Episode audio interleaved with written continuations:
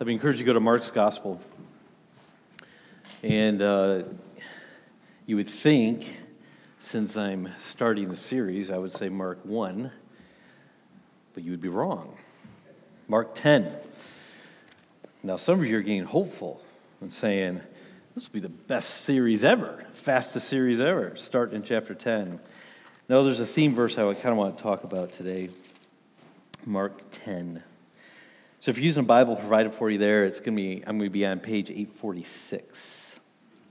You know, as we sang the last song, one of the things that uh, I thought came to my mind, you know, congregational singing is, is very important.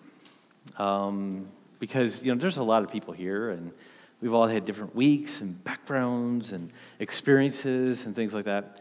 And as I'm singing that song, and it was just a beautiful song, and uh, um, I, uh, I thought there's probably people here that are having a hard time singing this song. Um, you know, maybe it was, a, it was a difficult week for them. And then I thought that's the, that's the reason why congregational singing is so important, is because if, if there's someone here that has a hard time singing those words or believing those words, they need to hear their brothers and sisters reaffirming that truth to them.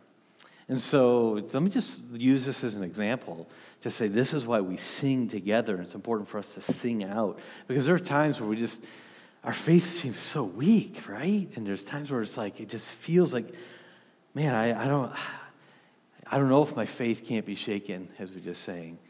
But we need each other to remind each other these truths. And so it's a, this is a good reason why we sing together and so we sing out for not only just our own heart's worship, but also to encourage other people. So just a reminder there. As we turn our attention to Mark's gospel, um, as I mentioned, I, am not sure how long this series is going to last. I'm still mapping it all out. But I felt that we need to do some type of introductory material, go over some of that, and, uh, and then maybe talk about a theme verse so that we have a kind of a, uh, uh, an anchor point that as we're going through this book, we can, we can come back to. And so that's what this message is about.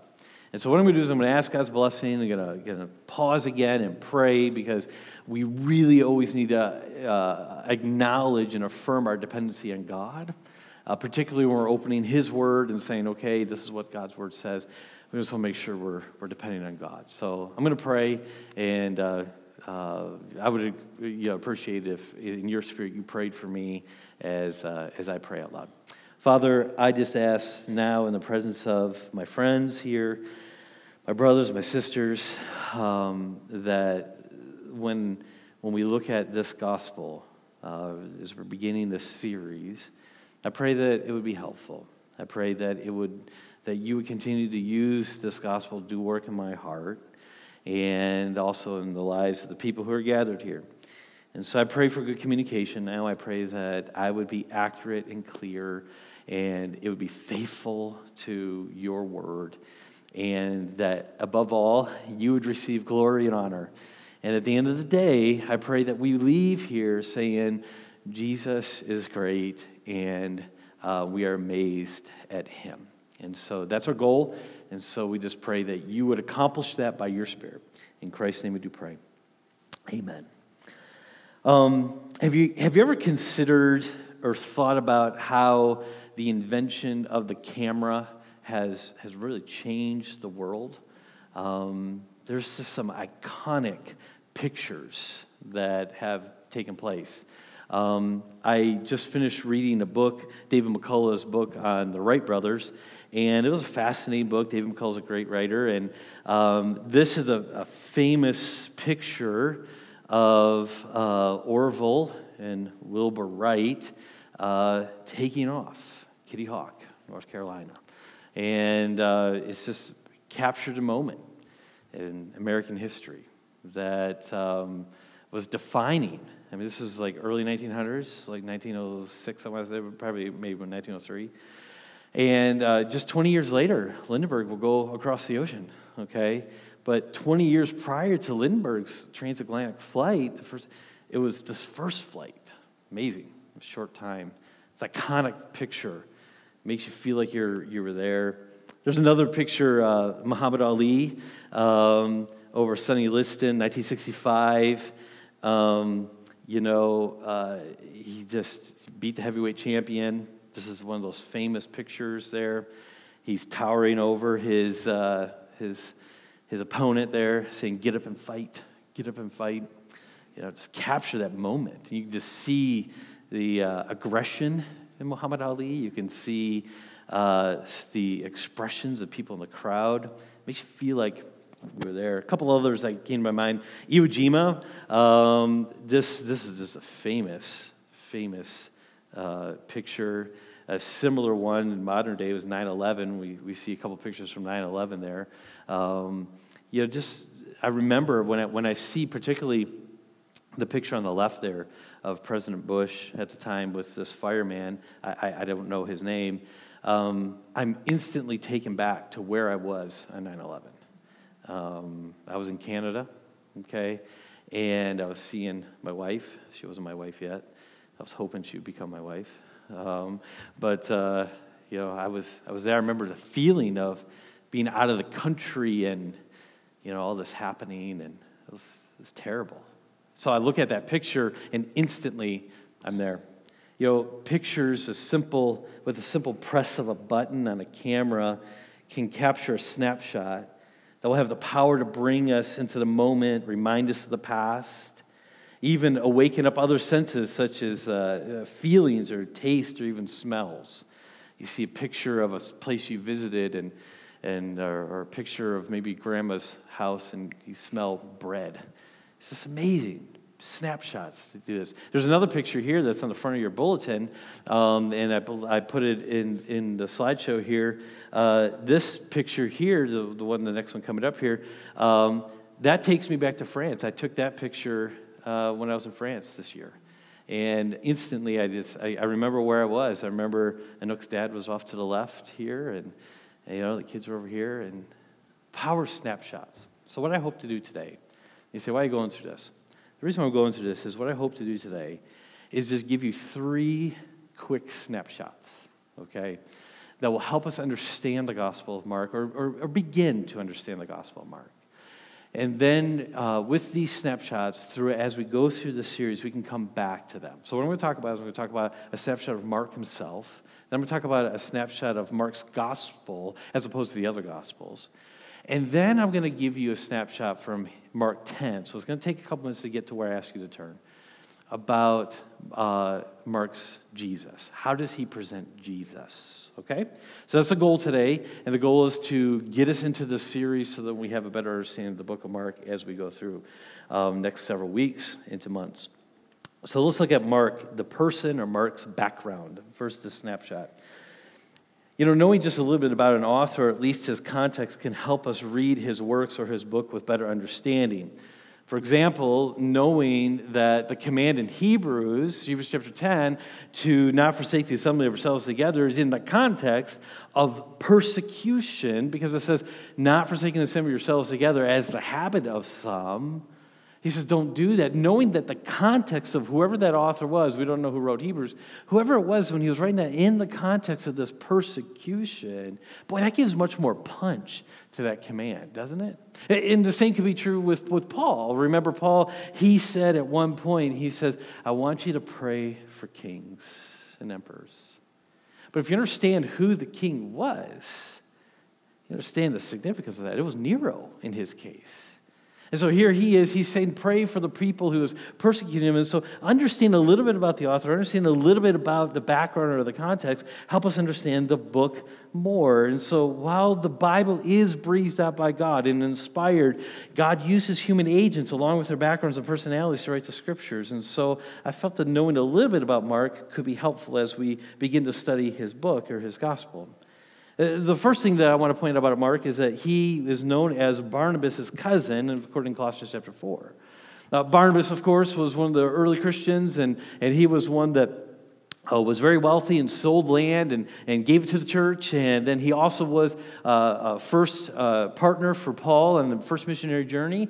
And so uh, this man, Mark, was Barnabas' cousin. So he was connected to someone who's connected to the church. He most likely, secondly, was Peter's assistant. And we get that from 2 Peter chapter 4, uh, uh, or excuse me, chapter 5, of this idea of where it says he calls him my son. And I'm not going to get into all the, the internal evidence of, of why we think Mark used uh, Peter as a source for his material, but just understand that it probably was that that was the case where uh, Mark got most of his, uh, his information uh, from uh, Peter. The church gathered, according to Acts chapter 12, uh, in Mark's mom's house, at least for some of their gatherings. In fact, if you remember the story in Acts 12, remember this is when Peter here, remember he was in prison and the people were praying for his release. Well, that prayer meeting that they were praying for Peter's release was Mark's mom's house, according to Acts. And the reason why we think there's a close connection between Barnabas, excuse me, Mark and, and Peter, one of the reasons is because when Peter comes and he is released, they answer the prayer. Remember, God answers the prayer and he sets Peter free and he comes to the gate. Remember this? Okay. And who meets him at the gate? Remember? It was the servant girl, right? Okay. The servant girl of Mark's mom's house meets him at the gate. Her name was Rhoda. She meets her at the gate. And remember what happens? He says, she's like, who's there? And, and then he's speaking to him, and then she recognizes his voice. And so she runs back um, to the, the, the, leaving him at the gate, which is a very funny part of the story.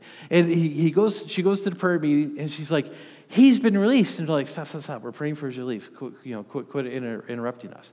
And they're like, she's like, no, no, no. He, he's right there. stop. You're seeing a ghost. You know, we're praying that God does a miracle here. Stop. Be quiet. You know, and so we see this pretty humorous interaction there. But what we can take from that, there's a lot we can learn from that. But there's a little historical background there is that the fact that the servant girl in the house recognized Peter's voice. Well, how would she know that? Well, he probably, he obviously was there a lot. And so there's this deep connection between Mark and Mark's household and Peter. We also know that he was part of Paul's, Mark was, Paul's uh, first missions trip. Um, we see that again in Acts. Um, and he, he accompanies them for the first part, Barnabas, Paul, and then uh, uh, Mark was, was accompanying them. We also know that for some undisclosed reason, he, he leaves the trip early. Mark stops and he quits. And we don't know exactly why, but we know it was enough that Paul said, I, I don't want him traveling with me anymore. And so there was, there was enough of a, of, a, of, a, of a bad reason or enough of an insignificant reason, at least in Paul's estimation, that he said, I can't count on him anymore. And so he failed. And so, and this was the cause of Paul and Barnabas' separation. If you read in that text, Barnabas says, No, we need to give him a chance, and he keep coming along. And Paul says, Absolutely not. And so Barnabas takes Mark and goes to Cyprus, and, and Paul then takes Silas, and then they go on their mission journey. We really don't hear much about Barnabas and, and Mark much after that. But we do know that he ends up reconnecting with Paul in Colossians chapter 4, He's called a co worker. He's listed as a co worker of Paul. Same thing in, in Philemon, uh, verse 24. Uh, then, of course, you know, some of you remember at the end of Paul's life, uh, he's writing his last book, Second, Tim- Second Timothy, and he's in prison, and he's asking for things to be brought to them. And one of the things he says, he says, and send Mark, for he's useful to me. Okay? And so we don't know exactly all the, the you know, the, the, the, the what happened in between there. But somehow there was a restoration. Somehow Mark went from fast beginning, connected to Barnabas, connected to Peter, to failure, to them being reinstated. It's a little bit about his background. And you know, I wanted to just bring that to our attention because you know there's, there's, there's a few there's a few you know positions of Mark's life here. You know, first he started well, and he faltered, and he finished well, and I thought, I wonder, I wonder who in this room are in those different categories right now. Maybe some of you are, are starting well and, and things are going well. That's good. Press on. Maybe some of you are dealing with some faltering. Maybe your faith is lacking. Maybe the cares of this world are beginning to choke some things out, or maybe it's just, you, you just don't know how you can continue on. You know, Mark was there, okay? He gave up. But then I wanted to point out that the story, the final chapter wasn't written, though, and that he was restored. And so maybe you're in a position of you're supposed to be finishing well. So, my question is are you finishing well? You see how we can look at a life like this and we can say, hey, is, is this, this is applicable to us? And so just looking at this is introductory material just so we can understand the feeling of the book and kind of what's going on. We need to understand a little bit about the author, but yet we can learn from that. So as you look at this, are you, are you, are you pressing forward and starting the, the race well? That's awesome if you are. If you're not, then you need to. Maybe you're in a position right now where it's, it's difficult. Let me just encourage you that you're not alone and you're not the only one to face that. Let me encourage you that we all need to finish well. So maybe you're, you're in the, you know, more towards the, the second or the last chapters or so of what we expect of a lifespan. Let me encourage you to finish well. Okay? Just, just don't, don't, don't just, don't just stop. Um, one of the things uh, in the homiletics class that I taught in India, um, I, I, I, brought up the idea of conclusions and wanted to talk about conclusions. And, and, I, and I told the group that I'm, I'm, I'm, trying to grow in all this. As I'm teaching, I'm trying to grow in this, okay? And one of the things I said about conclusions, I said, the purpose of a conclusion of a sermon is not just to stop talking. okay? All right? There's, there's more to it than that, and that is you, you, you want to kind of bring it together and, and you, you know, kind of, you don't want to repreach the sermon, but you want to, you want to bring it to a point and, and, conclude. I bring that up to say the, the last few years of life and retirement years, they're not just a stop, okay? They're not just a, okay, done. No, there, there, there should be a finishing well, just like Mark was. So I want to point out a little bit about, just give you a snapshot, just a quick snapshot of Mark's background, who he is. I want to give you even faster snapshot, if I can, secondly, of the Gospel of Mark, okay? And again, I'm not going to spend a lot of time on this because I want to save the bulk of our time for the last point of talking about Mark's Jesus. But I wanted you to see here that uh, there's a few things about Mark that you need to know about that I think are helpful. Number one, it's the oldest gospel of the four Gospels that we have Matthew, Mark, Luke, and John. Um, it's the oldest one that we have. It was written first. Probably was written right after Peter's death. Uh, we think Peter died around 67 AD. Uh, was a near uh, by the Nero persecution. Uh, church history says that Peter uh, was crucified, and that was his death. And he said he was not worthy to die in the same manner as his Savior, and so he asked to be crucified upside down. And uh, we don't know if that was for sure that that happened, but that's what church history has recorded for us. And so that was around 67 AD, somewhere around that time. Uh, we think that it was written uh, between that time and 70 AD. Uh, 70 AD, of course, was the fall of Jerusalem. And uh, we still see Jerusalem in operation here, so we know it was before then. So it was right around this time but it was the oldest one, the first one written. And in some ways, the reason why that's important is because he, he pioneers um, the gospel or the genre of the gospel. And you say, okay, now what do you mean by that? Because, you know, you know, we look at what type of literature the gospels are, and there's, there's different understandings in, in, about that. And, and what's really done is we've just kind of developed a new genre called gospel for it because they're not technically biographies, although you would expect them to be. Uh, uh, they're not biographies necessarily, uh, but they are theological works written biographically.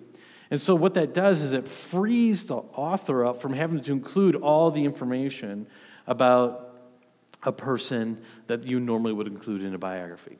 So, for instance, in Mark's gospel, he doesn't talk about the, uh, the birth of Jesus Christ at all. Only Matthew and Luke do that. John and Mark choose not to. But they're still doing it biographically, and so there's a lot of things that are omitted, but yet this, this genre called gospel is talking about the life of Christ and presenting the life of Christ with a theological purpose. And we're going to get to one of the reasons, or one of the theological purposes that I think that is. But he's very careful about this, but he's the first one to do this. And so this is one of the reasons why I think it's the shortest one uh, is because he's just doing a short synopsis. And I think Matthew comes a little bit later on, Luke and John, of course, come later, and uh, they expand upon what Mark has started. Um, and I think it was primarily written to a different audience as well. Another thing about uh, this, in giving you the snapshot of Mark's gospel, something that will help us as we're going through it, is it's a very fast paced gospel. Okay?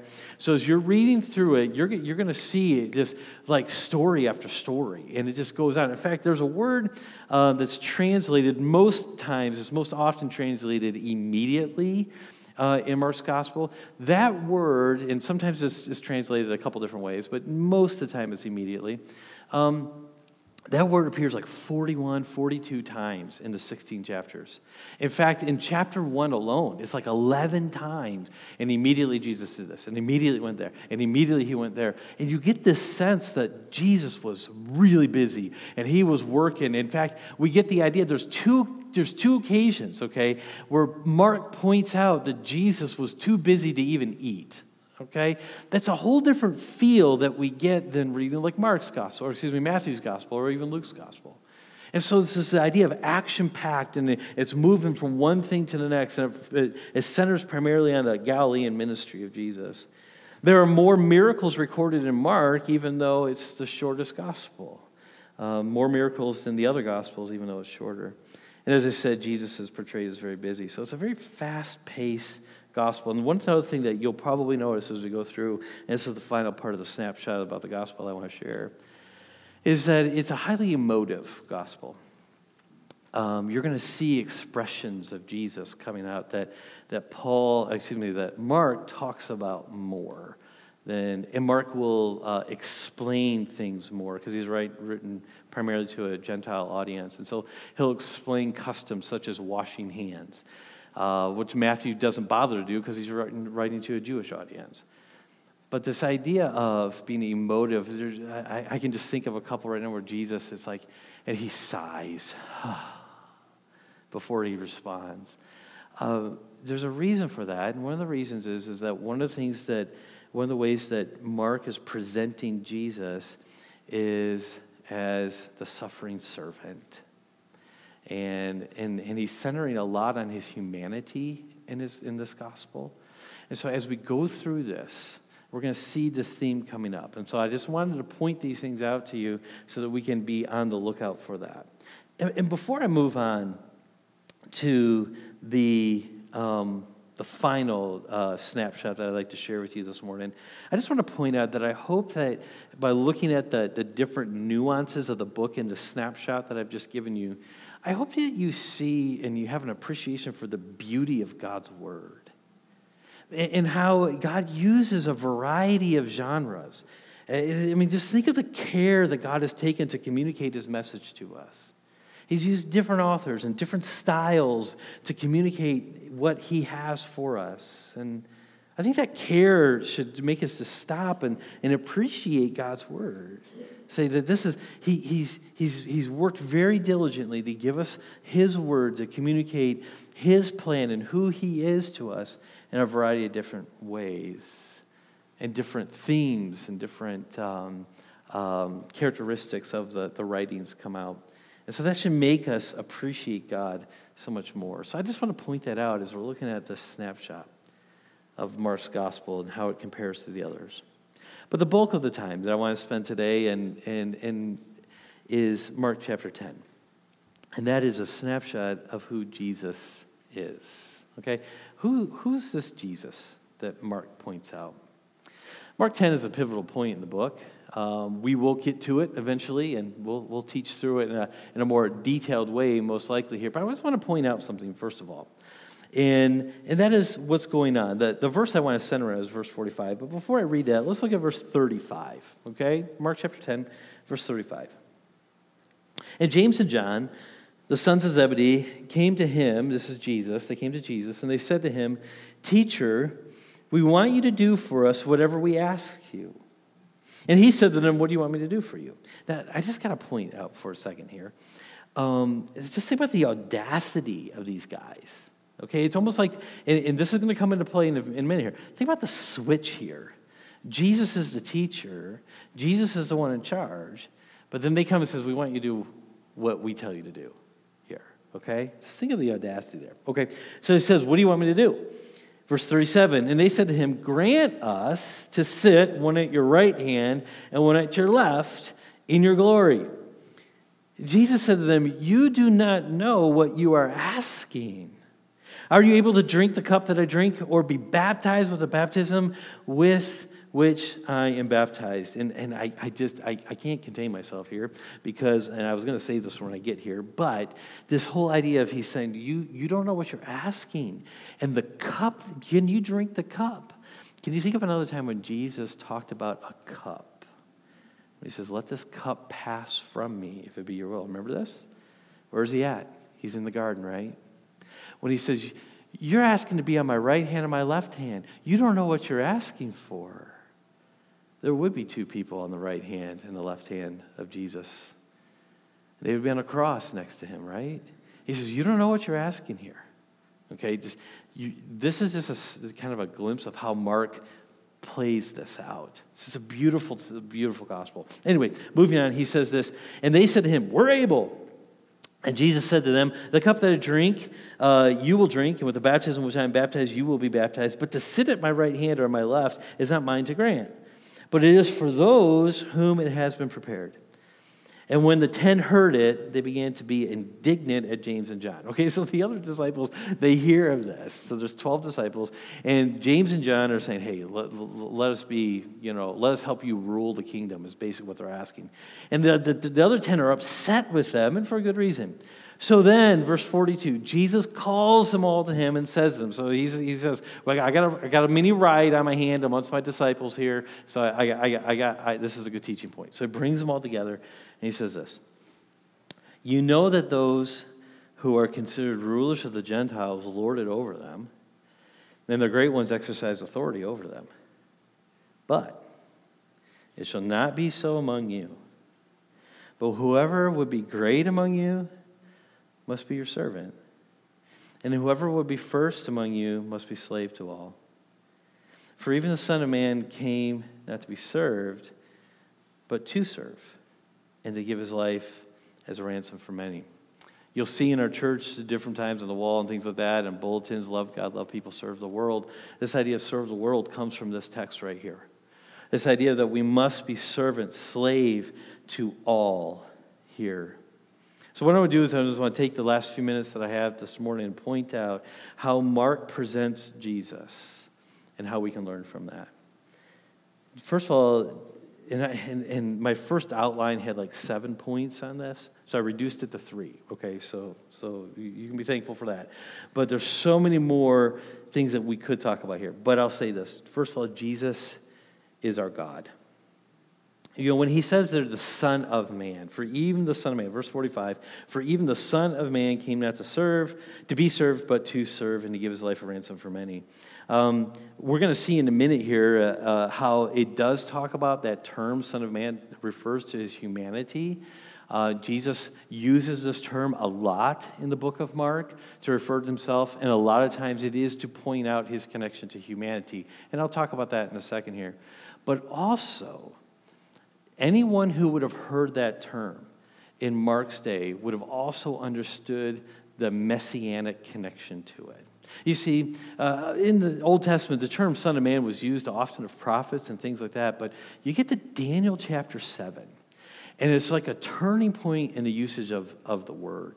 In Daniel chapter 7, verse 14, it says this I put it on the screen. It says, I saw in the night, this is a prophecy, Daniel, I saw in the night visions, and behold, with the clouds of heaven there came one like a son of man. There's our term and he came to the Ancient of Days and was presented before them. And to him, the Son of Man, was given dominion and glory and a kingdom that all peoples, nations, and languages should serve him. His dominion is an everlasting one, uh, uh, is an everlasting dominion which shall not pass away, and his kingdom one that shall not be destroyed. So, anyone hearing Jesus refer to himself as the Son of Man in his day immediately would have thought of this text of, of wait a minute here. This is, this is someone who he's going to have an everlasting kingdom. This is going to be all the nations are going to be subject to him. This is going to be the Messiah that we're looking for here. And so it's going to come straight from God. And so not only was it this idea of humanity, which that is wrapped up in that word, but it's much more than that. It's much more than his humanity. It also has an understanding of the deity or the God connection that Jesus was saying there. So when he calls himself the Son of Man, all throughout Mark, what I want us to hear as we're going through this study, I want us to hear his connection to humanity, but we also need to understand that he's connecting himself to God directly. And so, what Mark is presenting Jesus here is he's saying that someone who is saying that the Son of Man, he's referring to himself, he did not come to be served, but to serve. And that leads us to the second point about Mark's snapshot of Jesus that I want to share with you, and that is he is our example. He's our example. So not only is God, Jesus, our Savior or, or, or our God, but, but he is our example. And we see it a couple different ways. Again, I want to point out with that word Son of Man and the idea of humanity and his connection to us. He's identifying with the human race. Of course, Hebrews chapter 4, verse 15 comes to mind here, uh, where it says that you know, we do not have a high priest uh, who is unable to sympathize with our weaknesses, but one who is in every respect has been tempted as we are, yet without sin. And so that is connecting to Jesus here. When he says the Son of Man here, he's saying that I understand humanity. Now, think about the significance of that for a second. Think about how you feel. Think about your trials that you go through. Think about the difficulties of life and think about how you're tempted day in and day out. Jesus, your Savior, is saying here, I get it. I get it. You know, isn't that what we long for the most? Is when we're going through a difficult time, we just want someone to understand, right? You know, a lot of times we don't even want people to solve the problem for us. Okay? We just want people to listen and understand. That's 16 years of marriage working for you right there, okay? All right? Sometimes you just got to listen and understand, okay? And try to understand. And it's not about solving the problem. You know, that's what we long for. In Jesus, we have that. In Jesus, we have someone that says, I get it. I understand. I understand what it's like to go through this trial. I understand this because it says, in all points, he was tempted as we are, but yet without sin. So when, when I'm struggling and when, I, when I'm battling and, and, and it, it, it's a down time for me, often God brings this truth to my mind and says, Jesus gets it. He understands. You know, when we're struggling with, with hopes that are just dashed, Jesus gets that. When we, when we really, really want something and we think it's for good and it doesn't happen, he understands that. When we say, if there's another way to do this, please bring it my way because I do not want to go down this path. Jesus gets that. That's what he said in the garden, right? But he said, Nevertheless, not my will, but yours be done. And so, Mark's snapshot here when it says, For even the Son of Man came not to serve. He's our example because we can relate to him. He's not just someone that we can't relate to, he's relatable. But notice that our example came with a purpose. It says, He came and then he gives a reason not to serve, but to serve. So there's a purpose statement given there.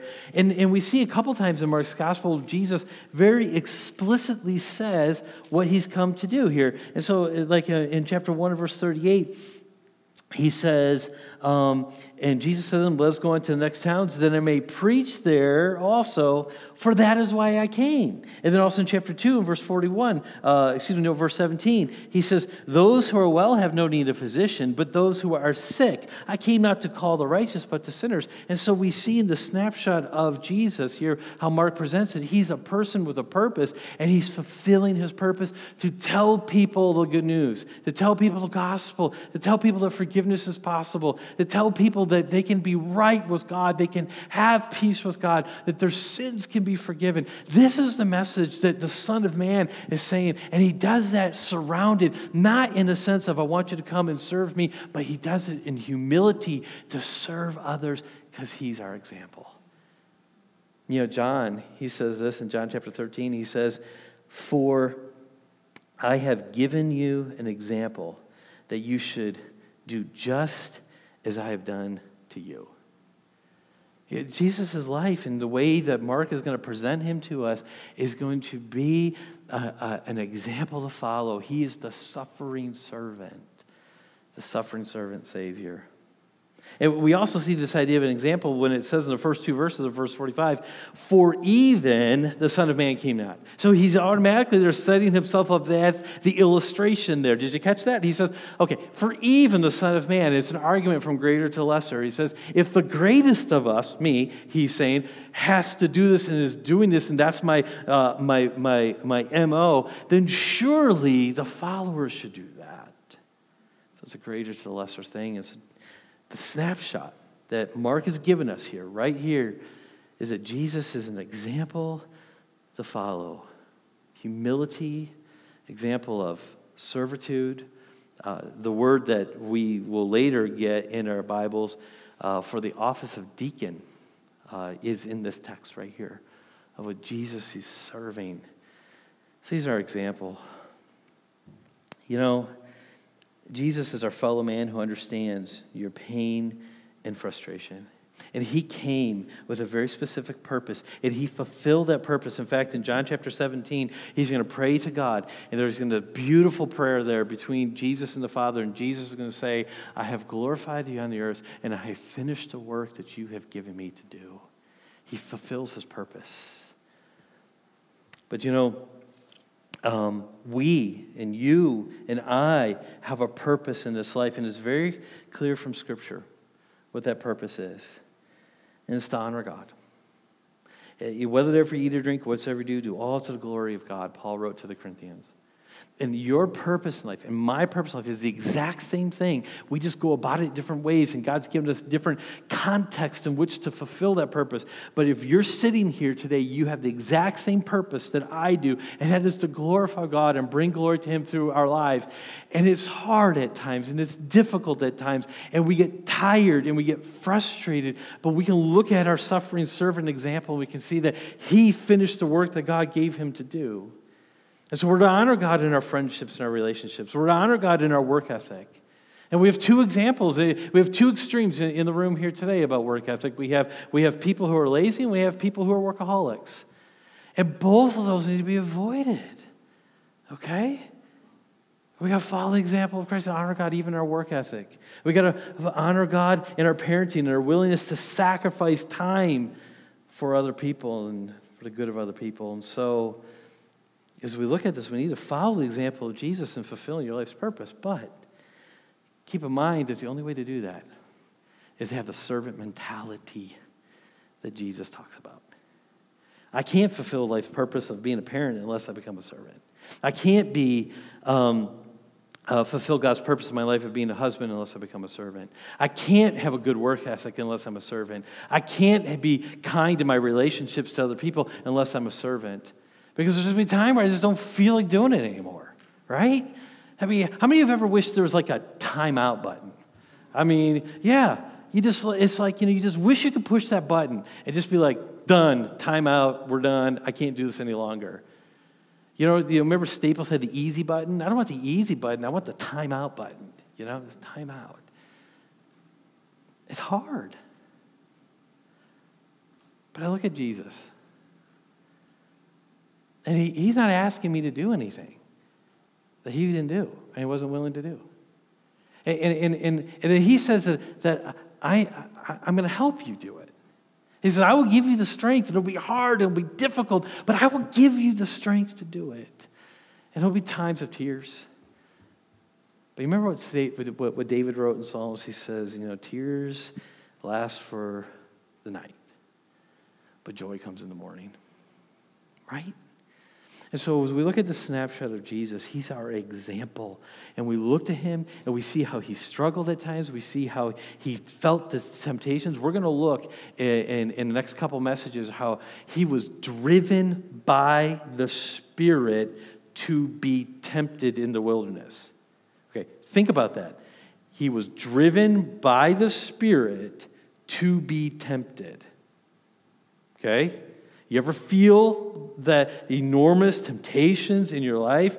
Jesus understands. He's our example. The only way we can fulfill our purpose is through servitude and having that servant toward a servant attitude towards the people around us and towards our Savior. Much more can be said, but let me move on to the final point, and that is this. In the snapshot of Jesus, Mark shows him to be our Savior. And we see this in different words and things that he uses here in verse 45, but he is indeed our Savior. Um, I, I taught uh, church history, Middle Ages in India, and one of the guys I talked about was uh, Anselm of, or Anselm, depends how you want to pronounce his name, of Canterbury, 11th century uh, theologian. Uh, and he was the guy um, that, uh, and I don't know what happened to his left hand, by the way, but um, he was the guy that uh, really started struggling with the idea of the atonement. And this was actually a, a hotly debated theological concept during the 11th century.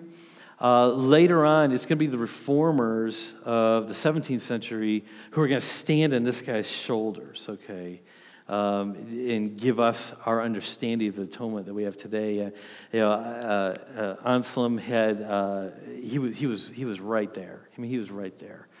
And uh, he was, he was um, resisting uh, what, uh, a theory called the, the ransom to Satan theory uh, about the atonement. I'll explain that in a second. And uh, he was the one that dared to even ask the question of, and wonder out loud was the cross absolutely necessary? Uh, could Jesus have just, or could God had just, you know, snapped his fingers and sin would have been taken care of? Uh, could, with his act of omnipotence, could he have just said, It's done and we don't have to worry about it anymore? I mean, this is the God who has power to do anything, right? He's got the power over nature and he's got the, the power uh, um, to create, even with his word, we see. And so, and so uh, uh, Anselm was asking the question. He says, If we have this powerful God here that can do all that, could he have just bypassed this whole cross? Could he have just said, You're forgiven? And if he could, then why did he choose to cross? Because if he couldn't, then it makes sense why he chose the cross. But if he could, then why did he choose the cross? And these are the questions that he was wrestling with. And I think that this text here helps us understand a little bit what he was talking about here. Um, this text helps us understand the, the atonement of Jesus and how Jesus is indeed our Savior. So let me just talk a little bit about this idea of ransom. First of all, salvation does require a ransom. But Anselm was pushing against the commonly held belief of that day that it was a ransom to Satan. And, and that is a wrong theory. Um, Satan's nowhere mentioned in the text. The word ransom is there. It says that he gave his life as a ransom for many. So the question is well, who's the ransom for? Well, Satan is, no, is nowhere mentioned in the text, number one. Number two, we know that uh, uh, Satan was opposing the death of Christ, okay? And so, in some ways, we see that later on in the Gospels. And so, um, uh, we don't think that that was the case. But here's, here's just logically, it doesn't make sense. Because the debt that man had and has has never been to Satan, the debt has been to God. And so, while yes, there is a ransom, the debt is that needs to be paid is not to Satan, it is to God. Do you remember back in the Garden of Eden when God set up the one rule in the, in, in, the Garden of Eden? Remember this? And he says, You know, don't eat of that one tree. And he says, Because if you eat of that tree, and the day that you eat of it, you shall surely what? Die, right? So it puts it out there. It says, this is what's going to happen. This is the punishment. This is the result, even, of sin entering into the world, is that death, this is the penalty here is called death. And so that was set up from the beginning. And man sinned, as you know the story. And so the question that Anselm raises is why couldn't he just say, it's done, forget about it? Well, the reason why is because, one of the reasons why is because it would violate God's nature, his own nature of his justice, his own nature of, of holiness, and even truthfulness, because he had said that this would happen. And so if he says, ah, no, just kidding, it goes against his truthfulness and the idea of justice, that he's a God who is just. And how can he then just wink at sin? How can he just say it doesn't matter? No, he has to deal with sin. His holiness demands it. So the answer is that he has to deal with this in some ways. He can't just say, let's forget about it. But so we've established the fact that there does there's a debt that has to be paid, a ransom, if you will. That's all the word means is debt. But what can man give? Well, what can we give to pay that debt?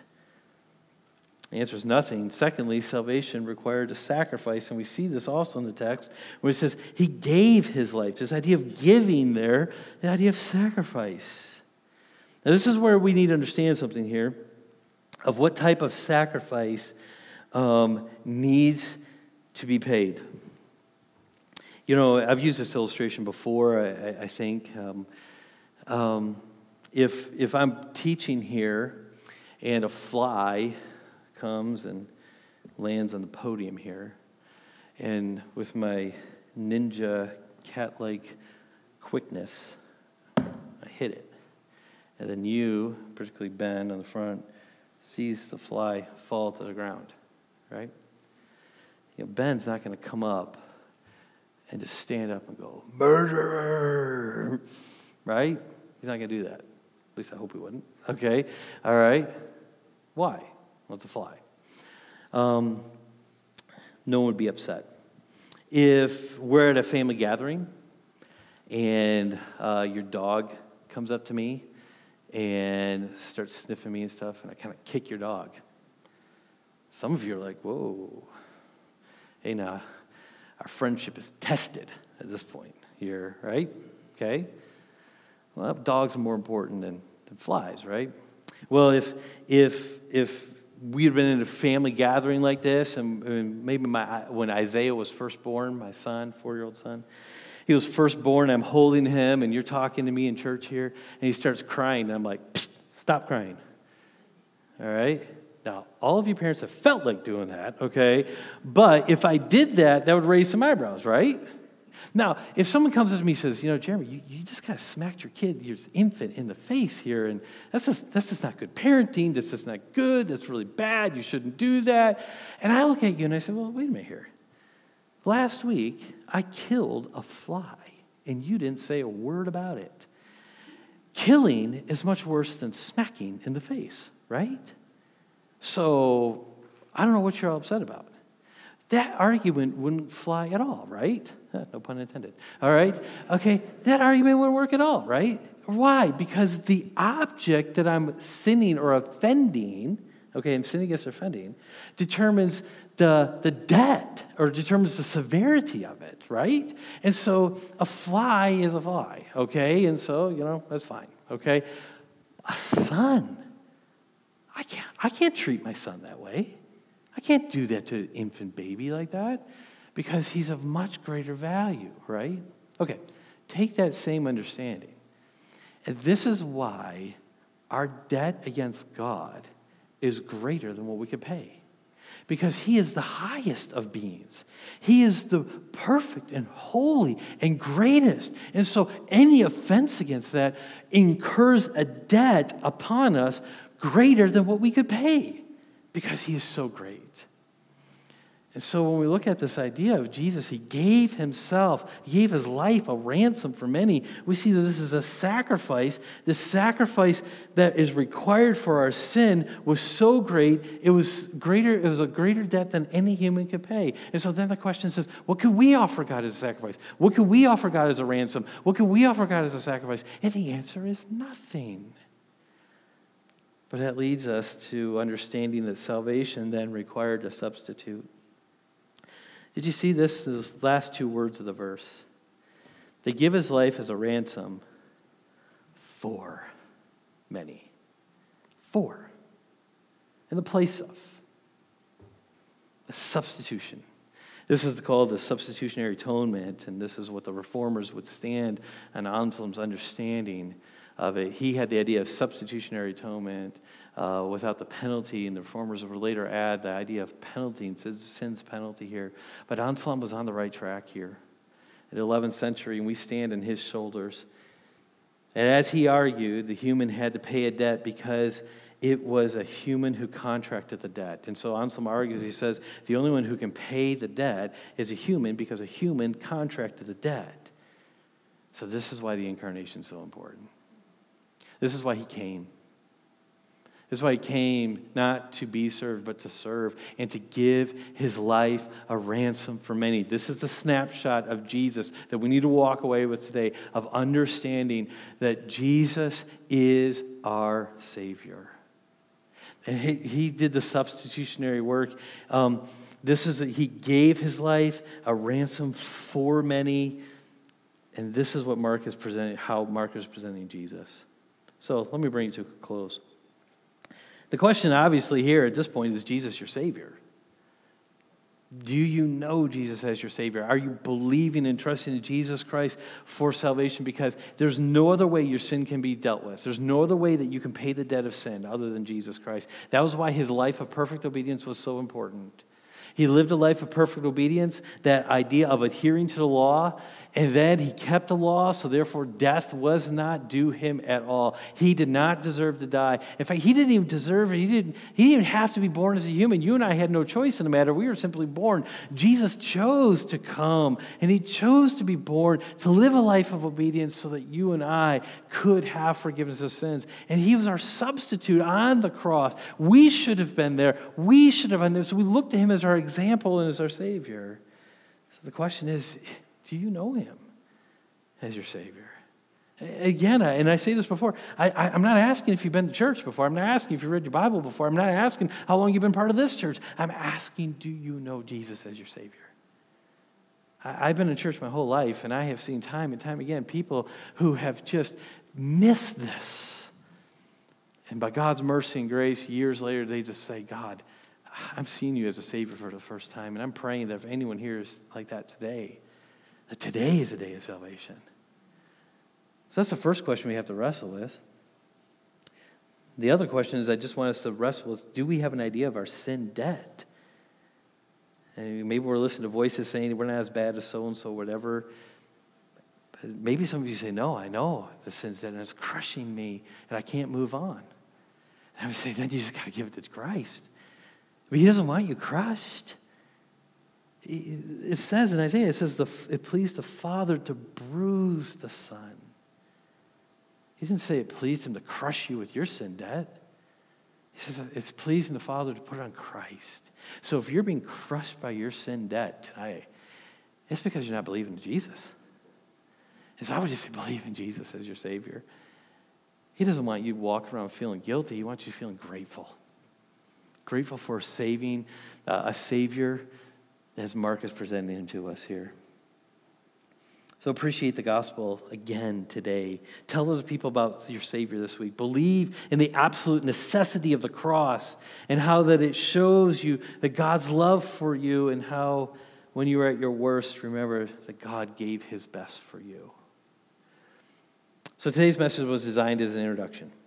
We looked at three snapshots to be helpful as we embark on the study of Mark's gospel. And so, knowing a little bit about Mark as a person will prove helpful as we read his writings.